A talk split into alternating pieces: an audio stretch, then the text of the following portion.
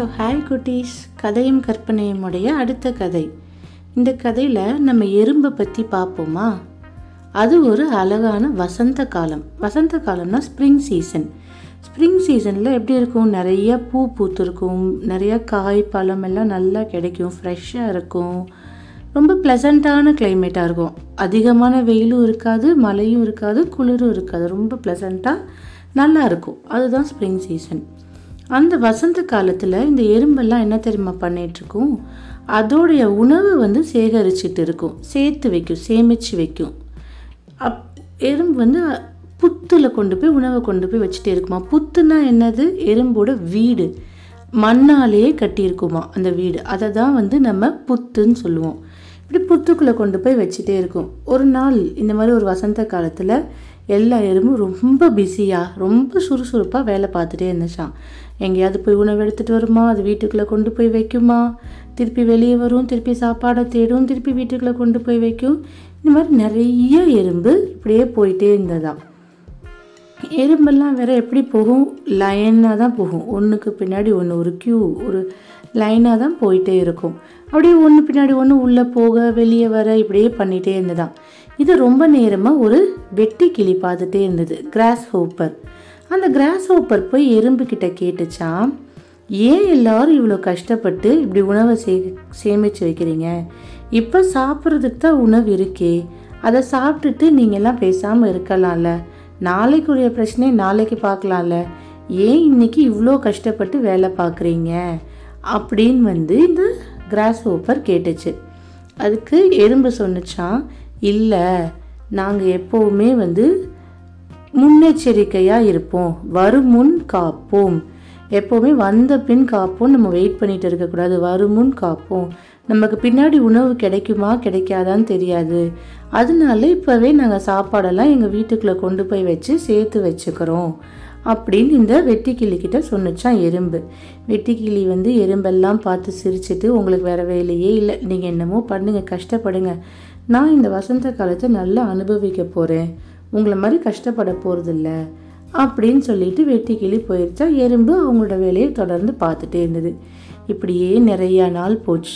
நிறையா நாள் போன என்னாகும், காலங்களும் மாறும். ஸோ வசந்த காலத்திலிருந்து மழை காலம், குளிர்காலம் வந்துருச்சான்.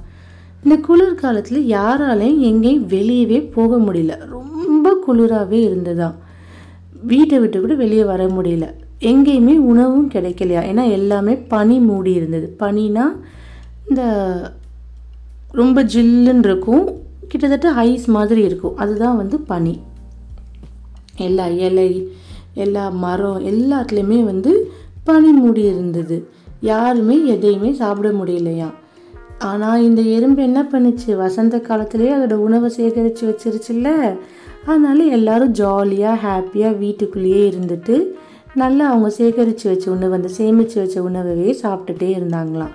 இந்த வெட்டிக்கிளி இருந்துச்சுல, அது இங்கே அங்கன்னு எல்லா இடமும் தேடி பார்த்துச்சான், அதுக்கு எங்கேயுமே சாப்பாடே கிடைக்கல, அதால் சாப்பிடவே முடியல. என்னடா பண்ணுறது, நமக்கு எங்கேயுமே சாப்பாடே கிடைக்கல, இப்படி ஆயிடுச்சு, எல்லாம் ரொம்ப ஜில்லுன்னு இருக்குது, ரொம்ப கூ கூலாக இருக்குது, என்ன பண்ணலாம் அப்படின்னு யோசிச்சுட்டு கடைசியில் தான் எறும்பு புத்து பார்த்துச்சான்.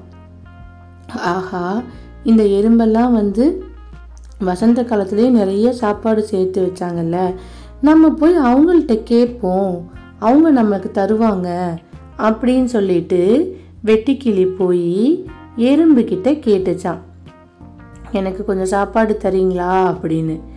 எறும்பு வந்து என்ன பண்ணிச்சான், வெட்டிக்கிளியை பார்த்துட்டு, உனக்கு சாப்பாடு தரலாம், அதில் எங்களுக்கு ஒரு பிரச்சனையும் இல்லை, ஆனால் நீ சோம்பேறித்தனமாக இருந்துட்ட, வசந்த காலம் ஸ்ப்ரிங் சீசன்லேயே உனக்கான சாப்பாடை நீ சேமித்து வச்சுருக்கணும், நீ அப்படி சேவ் பண்ணாததுனால தான் இப்போ கஷ்டப்படுற, உனக்கு நாங்கள் உதவி பண்ணோன்னா எந்த ஒரு அர்த்தமும் கிடையாது, உன்னை மாதிரியான ஒரு சோம்பேறிக்கு நாங்கள் உதவி பண்ண மாட்டோம், உன்னோட சோம்பேறித்தனத்துக்கான பலனை நீ இப்போ அனுபவிச்சுட்டு இருக்க, இதை நீ அனுபவிச்சாதான் அடுத்த வருஷமாவது நீ ஒழுங்காக இருப்ப, இல்லைன்னா அடுத்த வருஷம் இதே மாதிரி உன்னோட சோம்பேறித்தனத்தால் எதையுமே சேமித்து வைக்க மாட்ட, அதனால உங்களுக்கு நாங்கள் உதவி பண்ண மாட்டோம். எறும்பு அது வீட்டு கதவை மூடிடுச்சு.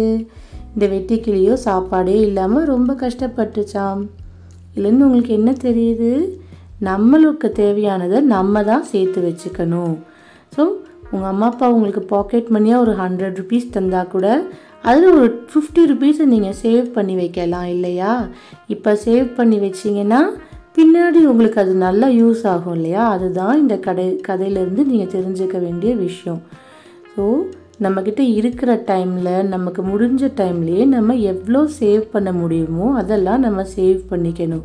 காசு மட்டும் இல்லைங்க, நம்மளோட நல்ல பேரை கூட நம்ம தான் சேவ் பண்ணணும்.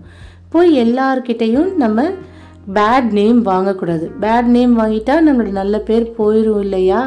ஸோ நம்ம நல்ல பேரையும் நம்ம தான் சேவ் பண்ணணும், மணியும் நம்ம தான் சேவ் பண்ணணும். அப்போ தான் பின்னாடி நமக்கு ரொம்ப யூஸ்ஃபுல்லாக இருக்கும்.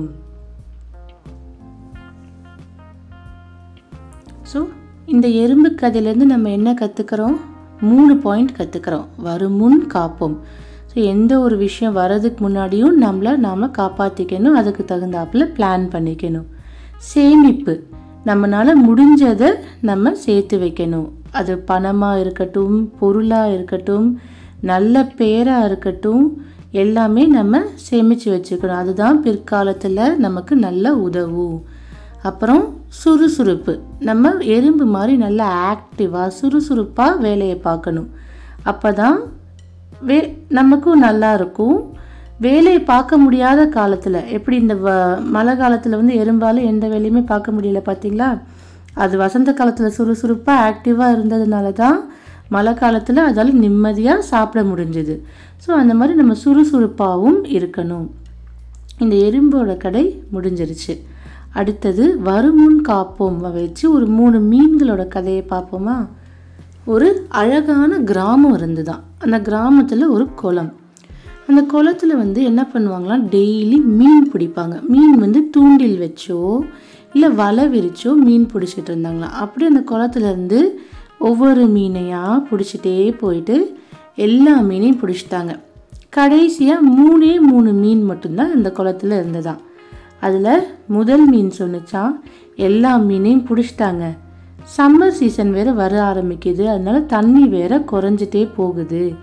என்னை இங்கே பிடிக்கிறதுக்கு முன்னாடி நான் இந்த இடத்துல இருந்து வேறு எங்கேயாவது போயிடுறேன் அப்படின்னு சொல்லிட்டு அந்த குளத்துலேருந்து ஒரு கால்வாய், ஒரு சின்ன நீர்வழி பாதை. கால்வாய்னா என்னென்னா ஒரு சின்ன வழி. அந்த வழியில் தண்ணி வந்து ஓடி வேறு எங்கேயாவது போகுமா. இந்த முதல் மீன் என்ன பண்ணிச்சு, அந்த கால்வாய் வழியாக வேற எங்கேயாவது நிறையா தண்ணியும் நிறையா மீன்கள் இருக்கிற இடத்துக்கும் போயிடலாம்னு சொல்லி அந்த கால்வாய் வழியாக வெளியே போயிடுச்சு. இது வந்து வருமுன் காப்போம். ஸோ ஒரு பிரச்சனை நமக்கு வரும் தெரிஞ்ச உடனேயே அந்த மீனை அதை காப்பாற்றிட்டு அந்த குளத்தை விட்டு வெளியே போயிடுச்சு. இரண்டாவது ஒரு மீன் சொன்னிச்சா, சரி பார்த்துக்கலாம், நம்மளை பிடிச்சாங்கன்னா நம்ம எப்படியாவது தப்பிச்சிருவோம் அப்படின்னு அந்த இரண்டாவது மீன் சொன்னிச்சான். அதே மாதிரி அடுத்த நாள் வந்து மீனுக்கு வலை போடையில அந்த இரண்டாவது மீன் வந்து மாட்டிக்கிச்சு. இந்த இரண்டாவது மீன் என்ன பண்ணுச்சு, நம்மளை பிடிச்ச உடனே நம்ம என்ன பண்ணலாம் அப்படின்னு யோசிக்கலான்னு சொல்லிச்சா. அதை பிடிச்ச உடனே அந்த மீன் என்ன பண்ணிச்சா, இறந்து போன மாதிரி நடிச்சது. அதுக்கு உயிர் இல்லாத மாதிரி ஒரு நடிப்பு. அப்படியே படுத்து கண்ணை மூடி இருந்துதான். அந்த மீன் பிடிச்சவங்க என்ன தெரியுமா பண்ணாங்களா, ஆஹா இந்த மீன் உயிரோடு இல்லையே, இதை நம்ம எடுத்துகிட்டு போய் சந்தையில் மார்க்கெட்டில் விற்க முடியாது, யாரும் வாங்க மாட்டாங்கன்னு அந்த மீனை திருப்பி குளத்துக்குள்ளேயே தூக்கி போட்டுட்டாங்களாம். குளத்துக்குள்ளே போட்டோன்னு இந்த மீன் என்ன பண்ணுச்சு, ஐயா ஜாலி, நம்மளும் எஸ்கேப் ஆகிட்டோம், நம்மளும் இந்த கால்வாய் வெளியே வேறு எங்கேயாவது போயிடலாம் அப்படின்னு சொல்லிட்டு அந்த இரண்டாவது மீனும் கால்வாய் வழியாக தப்பிச்சு போயிடுச்சு. இப்போ மூணாவது மீன் மட்டும்தான் பாக்கி.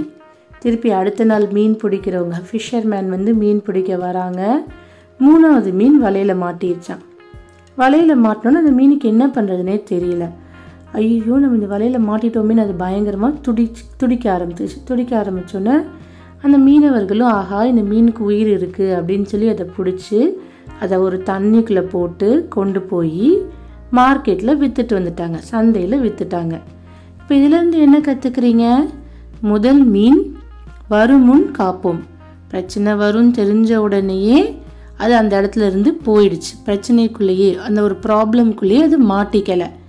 இரண்டாவது மீன் என்ன பண்ணுச்சு, அதை பிடிச்சிட்டாங்க. அதுக்கு ஒரு பிரச்சனை வந்துச்சு. ஆனாலும் அதை பிடிச்சதுக்கு அப்புறமும் ரொம்ப சாதுரியமாக லாபகரமாக தப்பிச்சிருச்சு. நல்லா கால்குலேட்டிவாக மூவ் பண்ணி ஒரு இறந்த மீன் மாதிரி அது நடிச்சிச்சு. நடித்தோன்னே இந்த மீனுக்கு உயிர் இல்லை அப்படின்னு சொல்லி இரண்டாவது மீனை திருப்பி தண்ணிக்குள்ளேயே போட்டுட்டாங்க. அது தண்ணிக்குள்ளே போட்டோன்னே அந்த மீனும் எப்படியோ தப்பிச்சு இந்த குளத்தை விட்டு வெளியே போயிடுச்சு. இது வந்து வந்த பின் காப்பும். ஸோ எப்படியோ இந்த ரெண்டு மீனும் வந்து ஒரு அவங்களுடைய அறிவை பயன்படுத்தி தப்பிச்சிட்டாங்க. இந்த மூணாவது மீன் என்ன பண்ணுச்சு, அது சொல் புத்தியும் இல்லை சுய புத்தியும் இல்லை.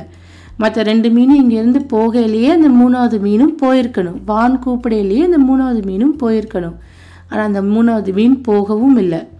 சரி, சுய புத்தி அவங்க பிடிச்சதுக்கு அப்புறமாவது எப்படியாவது அந்த மீனவர்கள்ட்டேருந்து தப்பிச்சிருக்கணும். அந்த மீனுக்கு தப்பிக்கவும் தெரியலை, தன்னால் யோசித்து நடந்துக்கவும் தெரியலை. அதனால தான் அது வந்து அந்த வலையில் மாட்டி அந்த மீனை கடைசி சந்தையில் கொண்டு போய் விற்றுட்டாங்க. இதுலேருந்து என்ன தெரியுது, நம்ம அந்த சூழ்நிலைக்கு தகுந்தாப்பில் நடந்துக்கணும். ஒன்று, அந்த இடத்துல ஒரு ப்ராப்ளம் வரப்போகுது, ஏதோ ஒரு விஷயம் சரியாக இல்லை அப்படின்னா நம்ம அந்த இடத்துக்குள்ளே போகக்கூடாது. ஒருவேளை நம்ம போயிட்டா கூட அப்போ இருக்கிற சூழ்நிலைக்கு தகுந்தாப்பில், அந்த சிச்சுவேஷனுக்கு தகுந்தாப்பில் நம்ம ஆக்ட் பண்ணணும். யோசித்து என்ன பண்ணலாம், எப்படி அங்கேருந்து வெளியே வரலாம் அப்படின்றது தகுந்தாப்பில் யோசித்து நம்ம வெளியே வந்துடணும். இந்த மூணாவது மீன் மாதிரி அதுக்குள்ளே மாட்டிட்டு நம்ம ஒரு பலியாயிடக்கூடாது. நம்மளை நாமளே எப்படியாவது நம்மளை காப்பாற்றிக்கணும். அதுதான் இந்த மீன்கள் உங்களுக்கு சொல்கிற மோரல் வேல்யூ. ஓகே குட்டீஸ், கதையின் கற்பனையோட அடுத்த கதையில் சந்திப்போம். பை பாய்.